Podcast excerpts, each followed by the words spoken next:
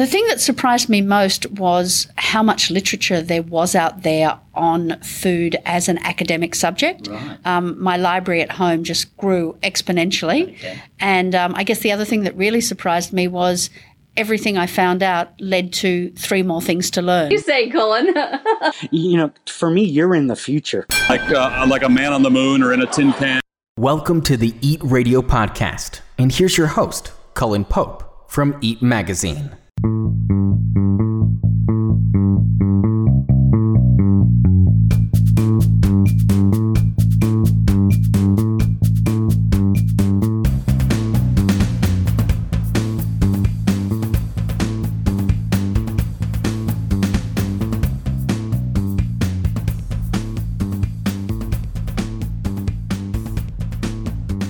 Hi, and welcome back to the Eat Magazine podcast. Cullen here. If it's your first time here, please uh, make yourself comfortable. We've got a great show for you today. To all of our regulars, this is a really exciting, uh, an exciting moment for me. I'm uh, back at the Sydney Fish Market, and I'm outside the Sydney Seafood School here, and I'm just about to make my way in there, and I'm looking for the manager of the seafood school, and I'm looking to pick up a couple of tips uh, hopefully for a lunch that I'm going to be cooking this afternoon, and uh, let's see if we can find them now.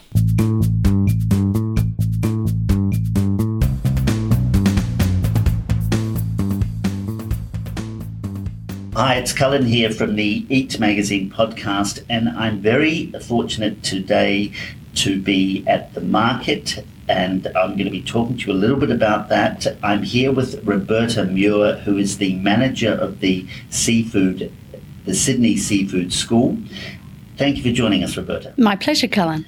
Now, I understand that you've also got, is it a master's in Gastronomy. astronomy? hmm from Adelaide University. Right. Do you want to just tell us a little bit about that? Okay, um, well, it was a course that Adelaide University started about 10 or more years ago in conjunction with Le Cordon Bleu. And there's very few, I think there's only four universities in the world two in the US, Adelaide in Australia, and the Slow Food University in Italy that offer postgraduate studies in gastronomy. Um, it's, it's interesting. It's not le- about learning to cook. It's not a practical course at all. It's purely academic, and it's about looking at the history of food, um, food in culture, um, food tourism, certainly all the different aspects of food and food writing. Right. And uh, what was the surprising? I, I guess there would have been a few things that you learned that you might have surprised you. Do you want to share a couple of those? us? Okay, that's a tricky one. The thing that surprised me most was how much literature there was out there on food as an academic subject. Right. Um, my library at home just grew exponentially. Okay. And um, I guess the other thing that really surprised me was everything I found out led to three more things to learn. So it, Okay. it that whole exponential growth, it's just amazing. Okay. And what about culturally? Was there any anything that you that you learned that in terms of food and food culture in different parts of the world that you thought? I guess it re- I guess it reinforced what I already knew Yeah. um, that you know food is fundamental to virtually every culture. Right. There's no culture that doesn't have deep-rooted traditions around food, around the sharing of food, um, around the symbolism of different foods, and I guess the foods that have been with us longest, things like well, for Western culture, bread, bread and salt. You know, there's so much mythology and tradition around bread and salt. Um, in Switzerland, where my husband comes from, when someone buys a new house, um, someone that is close to you or a family member, you bring them a gift of bread and salt because those two things are so valuable. Um, you know, salt was highly prized, it wasn't always widely available, and bread is the staff of life. Right, and it's interesting you said that because when I think about it, I guess over the last few years there has been a kind of explosion in in different kinds of breads and sourdoughs uh, that are available now every day. That, that people gluten free, the whole sort of range of breads, really. There's so many now, and then also when I think about it, salt. I've got some wonderful smoked salt, which I'm going to be cooking with later today. Um, somebody picked up some Himalayan salt on the way to Sydney Yes. yesterday and texted me and said, I'm bringing you some Himalayan salt. And I said, I guess you're not in the Himalayas. They said, no, I'm not. You're right. So are you seeing then in the seafood school, are you seeing this I guess relationship with the bread and salt also changing with people? Is there? That- That's an interesting point, Cullen. I hadn't really thought about it. Um, at the seafood school, we normally use the beautiful Murray River pink salt, Right. which is something that I guess has only been available to us in the last 15 years or so. Most of the chefs love that. Um, bread wise, I guess we almost take for granted the diversity of bread that's available. So we use a lot of sourdough. We buy sourdough baguettes from Gregory's Bread here on site, and we use them quite often.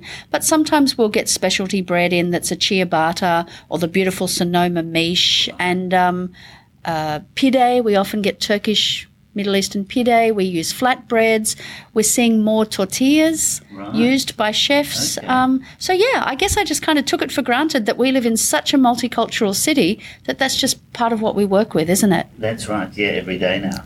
And uh, I wanted to ask you I know that you probably get this all the time, but I think, I guess our listeners would be feeling the same way. A lot of people are. Uh, Terrified of undercooking seafood, but in actual fact, the reality is a lot of people tend to overcook it. Is that- is that Absolutely. that is true. And look, a lot of people are scared of cooking seafood. That's a big reason that the seafood school is as successful, as Right. popular as it is. Okay, you know, people feel happy cooking a piece of steak or cooking a piece of chicken, but there's this perception that A, seafood is expensive, Yeah. which these days I certainly would discount Yeah. Given that we often are spending more money on good quality beef or free range chicken or something. Well, right. Seafood is so becomes quite affordable.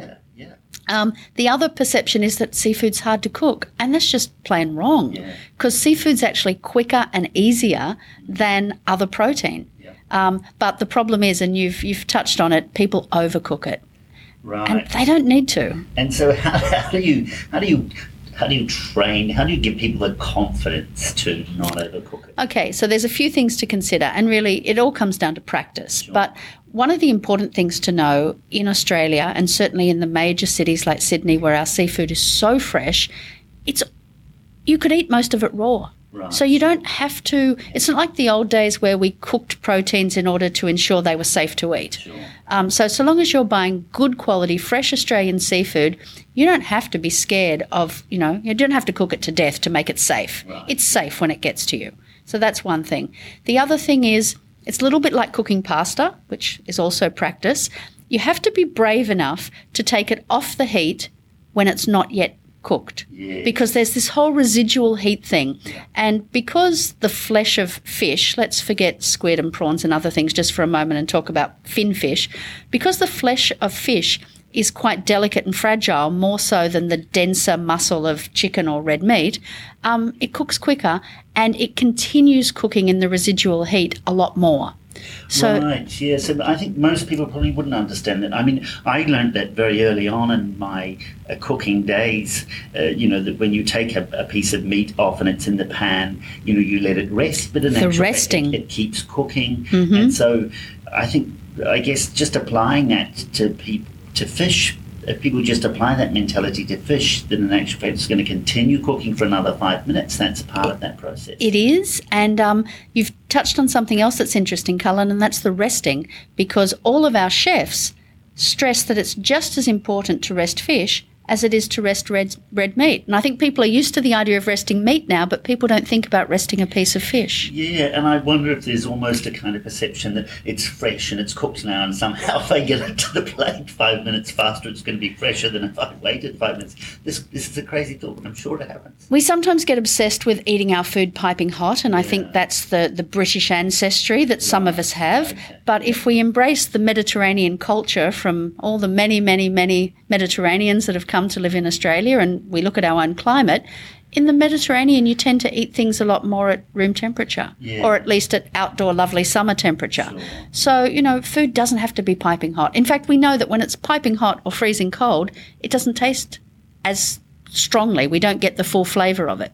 So there's nothing wrong with letting your food cool down just a little. Okay, brilliant. I wanted to ask you. Um, I'm going to give the seafood school website address at the end of the interview, but I wanted to ask you. I was looking at a few recipes there, and I was looking at some of the classes, and I wanted to just briefly talk about some of the seafood classes, and, and then I know that you're doing some other classes that don't involve More than so seafood. to- yeah, more than seafood. That's right. So, um, from memory, when I was looking at those. Um, the seafood classes, I noticed that to me there was a whole variety. Uh, I can't recall all of them now, but there was There's there quite a few. was, was barbecue, and then there was uh, like an Asian fusion. Is that right? Do you want to tell us a Um, okay. little bit about some of those? Yeah, look, if pretty much whatever people want to eat and cook, we, we do. So we have a whole range of na- national cuisines, we have a whole range of cooking styles, and we have a number of classic dishes. So, you know, one of our simplest classes is probably paella. So a, a lovely Spanish seafood paella with quite a variety of seafood in it. Um, we also have a tapas class and a Spanish class. Um, there are a number of barbecuing classes. Seafood barbecue is our most popular way of cooking. We run a barbecue class almost every week. Um, then there's themes around quick and easy because people want that. They want to get home and have something delicious on the table in 30 minutes. So we do a quick and delicious, a fast and fabulous. They're both just different ways of saying we'll give you three recipes that you can whip up in 30 minutes that the family will love, but actually they're smart enough that you'd be happy to do them for casual entertaining. Right. We do Moroccan, we do Thai. Um, we've done all sorts of things over the years, and you know sometimes they come and go, sometimes they stay around for a long time.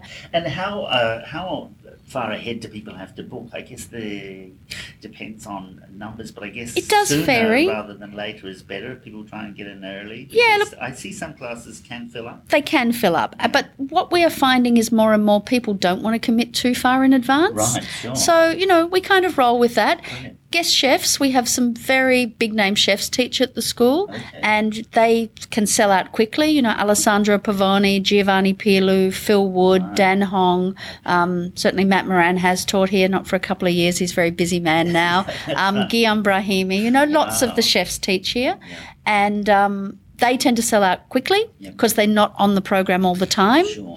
Um, things like barbecue, Moroccan, chili crab, we run them often enough that if you can't get into one, you just book a bit further ahead for the next one. Okay, and how confident do people need to be to come into a class? Because I guess, I guess there would be some people that might think, look, you know, I'm just at the pasta boiling stage where I've just managed to boil an egg.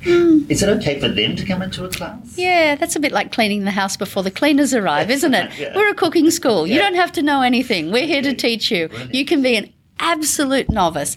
You know, then you if you're an absolute novice, you probably don't book into a 4-hour guest chef workshop with a three-hatted chef. That might be a bit ambitious. Yep, sure. But you come along and you learn chili crab or paella or we have a great class called Seafood Basics which is built around the Sydney Seafood School cookbook Okay, where we teach you how to fillet a fish, strip a squid, break down a crab, um, work with mussels. So we kind of cover the main seafood groups, and you know what you do with um, mussels applies to what you do with vongole or pippies. You know what you do with crab is quite similar in some ways to what you're going to do with prawns or rock lobster.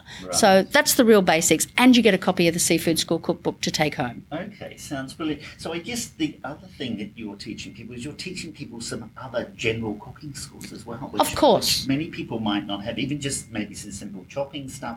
So there's a real sort of A to Z experience for people. That, that's absolutely right, Cullen. Our presenters, whether they're the guest chefs or whether they're our in house presenters, have been cooking for a very long time. And there's no way we could teach you about cooking seafood without giving you skills that apply to red meat or, you know, even a lot of our recipes. If you wanted to go home and cook a piece of steak or cook a piece of chicken and incorporate those recipes, you could. But, you know, as you say, things like how to chop, how to store, how to keep herbs fresh, you know, the best way to get most juice out of a lemon. People love those simple little hints that all of the presenters give. Brilliant. And I wanted to ask you also, I, I, I guess more than fish, I, I was surprised when I was on your website and I saw these other these other menus popping up. Do you want to Yeah. tell us about Well, it, it is something new that we've just started, and um, it's triggered by a couple of things. Sydney Fish Market is more than fish. You know, we have Vic's Meat Market here, which is, you know, Australia's best butchery. We have the Parisis running our fruit and vegetable shop. They like fruit and veg royalty. We've got a fabulous deli. So we've got a lot of great produce on the site that is more than seafood. And then I've got all these amazing chefs that are, you know, at my disposal as the talent. And they cook more than fish. You know, we're doing a dessert class with Christine Manfield because she's famed for her desserts. So why wouldn't we tap into all of that? We've got a fabulous cooking facility, and um, we just want to teach people how to go home and prepare fabulous food. And we hope a lot of that will be seafood. All right, awesome. Look, just wrapping up, can I ask you what's what's the what's the number one tip that you want to give people if they're just buying a piece of seafood here at the Mm-hmm. first time? What's what's just one thing they should think about in terms of getting it home and uh, what's a nice easy place for people to start, perhaps okay, so in terms of getting it home or in terms of cooking it? in terms of cooking it, just something Okay, so probably the single biggest, best tip I can give you is buy your fish fillet skin on. Even if you don't like eating the skin, buy it skin on. Get your pan, a really nice, clean, heavy base pan, nice and hot, bit of butter, bit of oil, whatever you want to cook with, and put your fish in skin side down and leave it there. Right. Okay, and if you look at the fillet, you'll see that it's becoming opaque up the side of the fillet. Right. And you cook it for about three quarters of the time on the skin because that skin is protecting the delicate flesh. And you'll see that it's nearly cooked, then you can flip it over and take the pan off the heat And let it rest. and let it rest.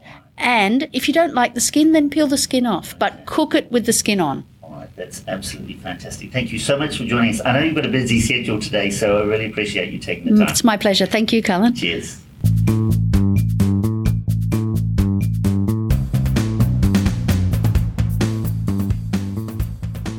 Wow, wasn't that uh, fantastic? Roberta was very generous indeed uh, with her advice. And um, look, I just wanted to give you the website here before I uh, forget. I'm thinking about a lot of things today. And so if you go to uh, sydneyfishmarket.com.au, that's S Y D N E Y F I S H M A R K E T dot C O M dot A U. And uh, once you get onto the website, it's very easy there uh, to find uh, the seafood school.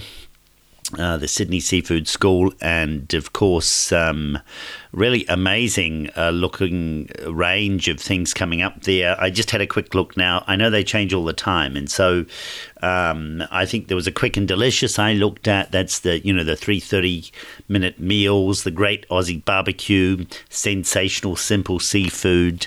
Uh, they've got an Italian chef that does a fantastic guest appearance. Um, hugely, he was a hugely popular contestant on MasterChef. I won't give you his name. I'll let that be a surprise. Uh, fast and fabulous. A lot of Spanish, Mediterranean. Uh, there's, there's of course, as I said, there's uh, some Italian. Uh, classes there as well, and so really interesting. I think it'd be a great way to spend a night. Of course, you can have a glass of wine and away you go, and even plenty of classes during the day as well. So I really encourage you to uh, check that out. I'd like to do one of those classes at some stage. Uh, I'm not sure when that'll happen, but I have got um, enough time to go and get some seafood. I've got some friends coming for lunch, and we're going to try and record this as a podcast. It's coming out much later on, much later in the season. Um, so you'll be able to listen. And I'm not sure how it's going to go as a podcast, but we're going to record it anyway. And um, so, so that's it from me. Great to have you all uh, with us. Certainly, uh, everybody from Asia, Europe, uh, Africa, other parts of the world, and particularly, obviously, America. Really good to have all of you with us. And uh, I look forward to catching you at the next show. Cheers.